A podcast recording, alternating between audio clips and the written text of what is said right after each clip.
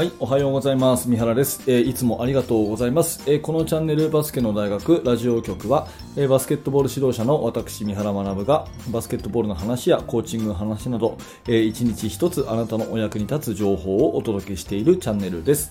はい、えっ、と今日は3月5日の、えー金曜日ですね、えーもう3月入ってもう週末ということで、皆さんねいかがお過ごしでしょうか？えーまあ、緊急事態宣言延長というところで首都圏の皆さんはねまだまだいろんな意味で、えー我慢の時間が続きますけれども、まあ、今日もね、えーやれることをやっていきたいなというふうに思ってラジオを撮っております。はい、えっ、と、今日のテーマはですね、ディフェンスこそ予測というお話なんですが、一件ね、いただいたメッセージを紹介させてください。こちらね、無料のメルマガの方で、いただいたメッセージなんですけども、えーディフェンスはどうせやられるという話は目から鱗でした、えー私が現役時代の頃は根性論だったので、えーしかし私なりに考えてボールマンにはひっついて、え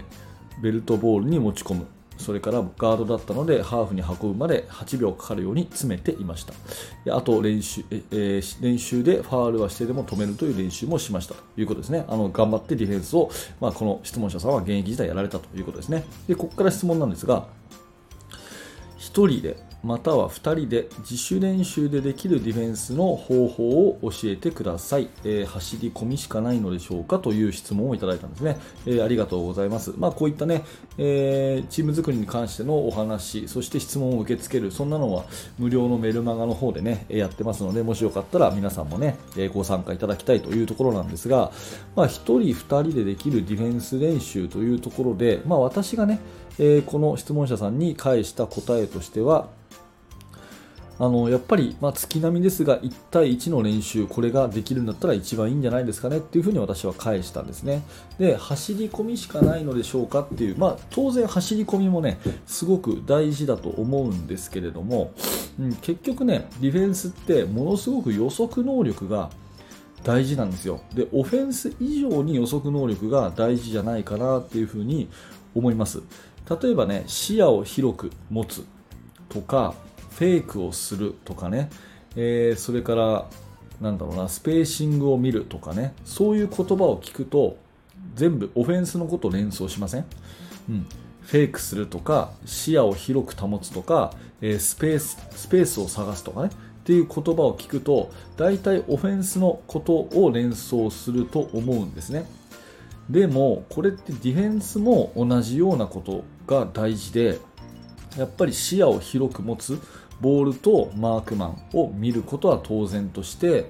自分の味方がどこにいるのかとかあと自分がマークしてないオフェンスがどこにいるのかっていうのがちゃんとこう理解できてるっていうところが必要だしあとはスペーシングですよね。どこが狭くてどこが広いのか。ディフェンスから言ったらその広いスペースは与えないようにポジション取りをしなきゃいけない、まあ、こんな風にですねえーまあ、予測してちゃんと見てですね、え動いていく。こういう能力ってすごく必要だと思います。あとフェイクについてもオフェンスがフェイクするんじゃなくてディフェンスがフェイクしていく、うん、っていうことは絶対必要ですよね。ヘルプするふりしていかないとか。うん、それから、まあ、出ると見せかけて出ないとかですね、まあ、そういうようなフェイント、うん、こういうのっていうのはやっぱり必要だと思います。で、えーまあ、走り込みとかあと筋トレとかね、まあ、そういうことであのいわゆる体力をつける、うん、っていうことは絶対必要だと思うんですが、まあ、そこにですねその予測能力判断力を、えー高めるそういう要素は基本的にないということですよね、うん、ダッシュ10本とかっていうふうにすると確かにその、えーまあ、心肺機能とかそういうのは高まるかもしれませんがそこに予測能力はないということになります。でやっぱり1対1の対人練習とかが、まあ、2人でやる練習ってことなんで1対1の対人練習とかであればですねやっぱそこにですね考えるっていう要素が絶対入ってくるじゃないですか、うん、でこういう風に守ってみよう。例えばね、えー外のシュートを打たれるの嫌だからぺったりついてこいつは結構ゴール下のシュートを外すから。で自分の方が背が高いから、えーべったりついてドリブルさせようっていう風に守るのも一つだし外のシュートは絶対させないように、えー下がっちゃおうっていうのも一つだし、まあ、こういうのも一つの予測ですよね、えーこういうようなですね考えながら自分のそのプレーに何のためにそれをやってるのか何のためにっていうことが常に頭の中にあるような選手を育てた方が、うんまあ、いわゆる上手い選手になるんじゃないかなと思います。で、ディフェンスこそ予測が大事で、オフェンスはね、そのスクリーンを使い方とか、パスしてどう動くとか、そういう予測が必要っていうんですけど、オフェンスの方こそ、どっちかっていうと最終的に体力勝負かなっていう気がしています。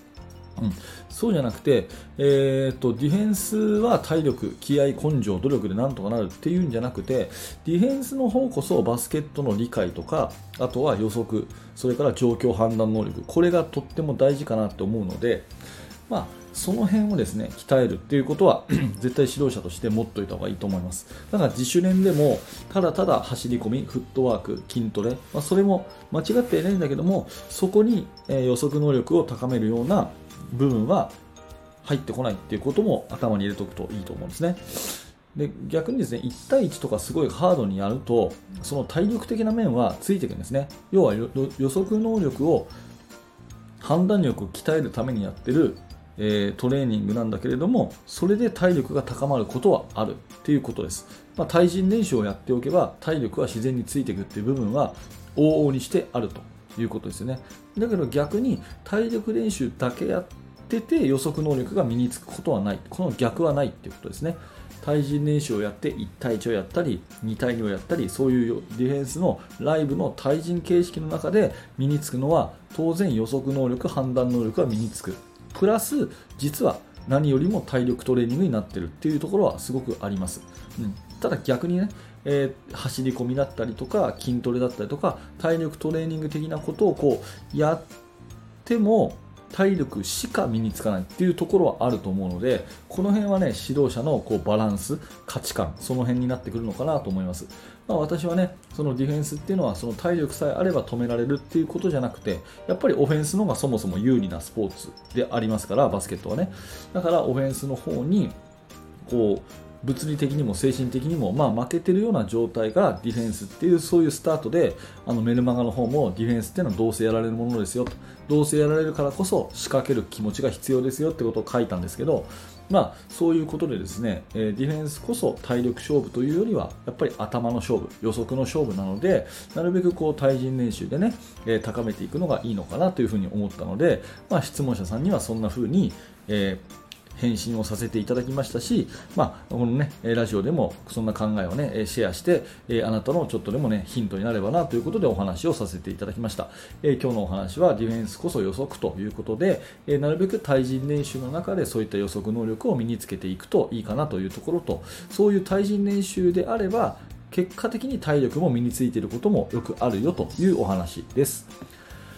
はい、ありがとうございました。えー、このチャンネルは毎朝7時、えー、毎日更新頑張っておりますので、えー、もしね、あのちょっとでもお役に立ったなということであれば、えチャンネル登録、または、えポッドキャストのフォローしていただいて、明日も聞いていただけると嬉しいです。あと質問に答えるということも積極的にやりたいので、えーと、メルマガの方の登録をしていただければいろんな質問も、えー、していただけると思いますしそれからこのね、えーと、コメント欄のところでコメントいただければあの、ね、それもお答えしたいなというふうに思います。はい、えっ、ー、と、最後にですね、あのー、バスケット